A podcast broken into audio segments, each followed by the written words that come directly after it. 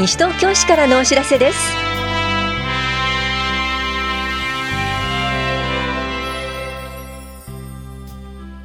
今日は春の全国交通安全運動。平和事業についての話し合いなどについてお知らせします。インタビュールームお話は西東京市子育て支援課の村上克美係長。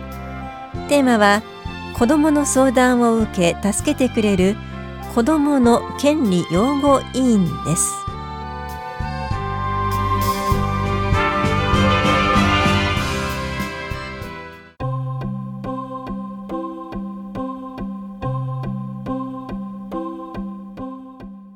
世界一の交通安全都市東京を目指して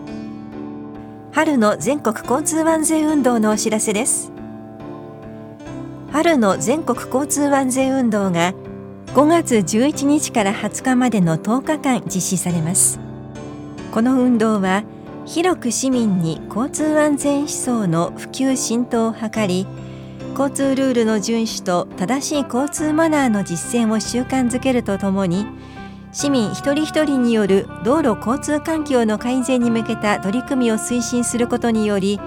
交通事故防止の徹底を図ることを目的としています。運動の重点は子どもと高齢者の安全な通行の確保と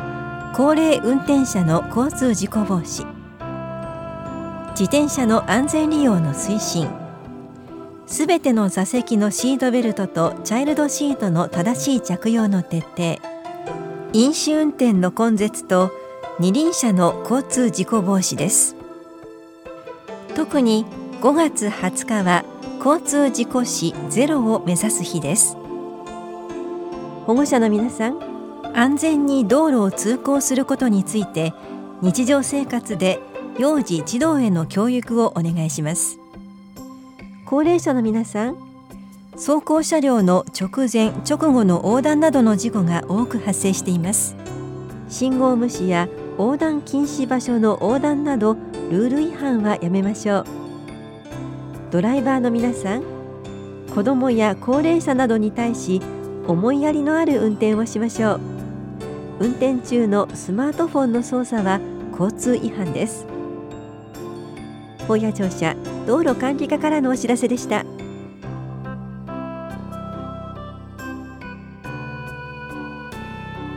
平和事業についての話し合いのお知らせです。比較平和を進める西東京市民の会とともに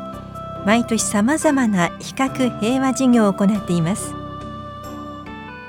5月18日土曜日午後2時から棚視聴者1階で今年度の事業内容などの話し合いをします。実施予定事業は8月5日6日の広島平和の旅8月上旬の比較平和パネル展。8月下旬の夏休み平和映画会。秋頃のピースウォーク。冬頃の比較平和学習会です。話し合いに参加ご希望の方は当日直接会場へお越しください。本屋庁舎共同コミュニティ課からのお知らせでした。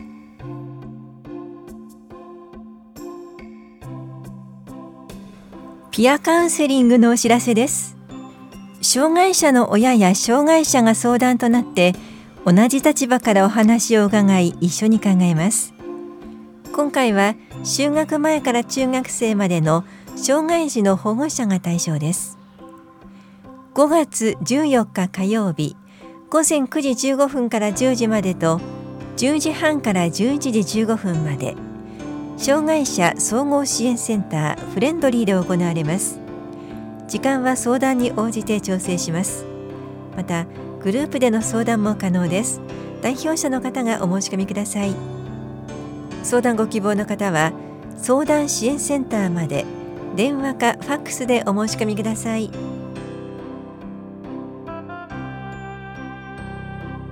女性のための腹筋骨盤底筋エクササイズ講座のお知らせです。市内在住で18歳から64歳までの女性で産後6ヶ月以上経過している方を対象に5月16日木曜日午前10時から11時まで法や保健福祉総合センターで行われます。保育もあります。また1歳未満のお子さんは一緒に参加することができます。受講ご希望の方は13日までに電話でお申し込みください。お申し込みお問い合わせは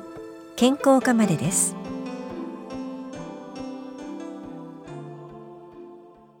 インタビュールームお話は西東京市子育て支援課村上克美係長。テーマは子供の相談を受け助けてくれる子供の権利擁護委員。担当は近藤直子です。さて伺っていきます。子供の権利擁護委員とはまずどういう制度なんでしょうか？平成30年の10月に西東京市子ども条例が施行しました。子どもの権利擁護委員は子どもの権利の侵害について速やかに救済することを目的として市長の付属機関として西東京市子どもの権利擁護委員を設置することを子ども条例第15条に規定されておりまして本年4月1日に市長より西東京市子どもの権利擁護委員を3人の方に移植させていただきました。子ども条例では子どもの権利擁護委員は子どもの権利侵害について子どもからの相談や申し立てにより相談に応じて必要な助言や支援をすることやそのことについて調査したり子どもの人権を救済するための調整及び要請をします。また子どもの権利侵害を防ぐための意見を述べることも行うこととなっております。市は子どもの権利擁護委員の要請や意見表明を受けたときはこれを尊重し必要な措置を取るものとし養護委員の独立性を尊重しなければいけませんと子ども条例にも謳われております。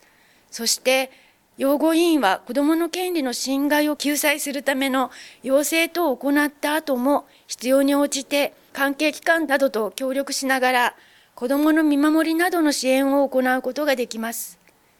養護委員は毎年度活動報告を市長に行い市長はその内容を公表することになっております。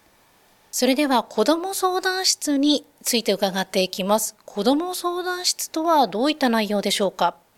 子ども相談室では子どもの権利擁護委員が関わる相談の窓口を設置し、いじめ、虐待など子どもの権利侵害について相談を受けて救済につなげることを目的としております。子どもがいじめや虐待などにより辛い思いをしているとき、悩んでいるとき、心配なことがある時どうしたらいいかなって困ってる時などに相談の専門員が子どものお話をじっくり聞いて子どもの気持ちに沿って解決策を一緒に考えていきます。はい、これまでにこういった窓口はあったんでしょうか？もしあったとするとこれまでの窓口とは今回どんなところが違うんですか？子どもの意見を聞いて子どもからの相談を受ける窓口なんですが子どもの心に寄り添いながらあの一緒に問題を解決することを基本にしております。特定の分野に限らない子どもの権利侵害全般を取り扱う相談窓口になります。関係機関との調整や要請をしたり委員が意見表明を行ったり子ども条例に基づく権限が認められております。それがこれまでの相談窓口とは違うところになります。子ども相談室へ相談するときはどんな流れで進んでいくんでしょうか？あの子ども相談室は8月に開設されますが専門の相談員がお子さん本人のね相談を受けておきますで子どもさんや保護者の方が子どもの権利侵害全般の相談を受けていきますそこでは子どもの気持ちを一番大切に考えて一緒に良い方法を考えていきます。で必要に応じて調査もいたしますし聞き取りに行ったりとかねあのそういう調査もいたします。またお子さんの気持ちや考えを代わりに伝えていくこともできますしさらに必要な場合には関係する方にこうすればもっと良くなるなどの改善を求める意見表明というのを行うこともできます。例えば相談者本人の悩みじゃないとしてもそれはいいんでしょうか？はい。あの大丈夫です。相談者ご自身のことでなくても子どもの権利侵害についてのことであれば大丈夫です。相談室8月1日に開設と伺いましたが場所はどこに開設されるんでしょうか？住吉会館あのルピナスと呼ばれているところの2階に開設されます。子ども相談室についての詳しいお問い合わせはどちらにすればよろしいでしょうか？7月末までは西東京市役所田無庁舎にお電話いただきまして子ども相談係または内線1546を指定していただければと思います。代表番号は042-464-1311内線が1546でございます。8月からは住吉会館に移りますのであの相談の電話番号は決まっておりませんので今後また皆様に司法等でお知らせしていきますのでよろしくお願いいたします。それでは最後になりますがお聞きの市民の皆さんへお願いいたします。子ども条例には西東京市で生活するすべての子どもが心も体も健やかに育つことができるよう子どもの意見を大切にすること子どもに関わる問題に取り組んでいくことなど子どもに優しい町にしていこうという思いが込められております。子ども条例につきましては市のホームページで西東京市子ども条例というふうに検索していただくとあの読むことができます。また子ども条例を小学生向けや一般向けに説明する何種類かのリーフレットというのも一緒にホームページで読むことできますのでぜひあの分かりやすくあの説明がされておりますので皆さんに知っていただけたらと思っております。ありがとうございます。インタビュールーム。テーマは子どもの相談を受け助けてくれる子どもの権利擁護委員。お話は西東京市子育て支援課村上克美係長でした。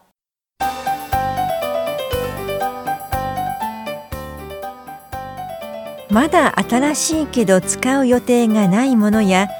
押し入れに眠っている贈答品衣類食器雑貨カバン DVD CD おもちゃなどの再利用可能な不要品を譲り合うリユース活動を行いますリユース祭りのお知らせですこの催しは5月19日日曜日。午前10時から午後2時までエゴプラザ西東京で行われます。当日1人5点まで受け取ることができます。営利目的での利用はできません。またリユース品の受付と検品は5月18日土曜日午前10時から午後1時まで行います。持ち込みは西東京市在住在勤在学の方が対象で1人10点までです。ただし修理が必要なものやリユース品として適当ではないと判断したものは受け付けられません。詳しくはエコプラザ西東京までお問い合わせください。環境保全課からのお知らせでした。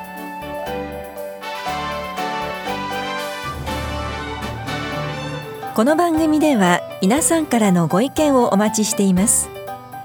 FM 西東京西東京市からのお知らせ係までお寄せください。またお知らせについての詳しい内容は広報西東京や西東京市ウェブをご覧いただくか西東京市役所までお問い合わせください。電話番号は042-464-1311 042 464-1311番です。以上西東京市からのお知らせ亀井さゆりでした。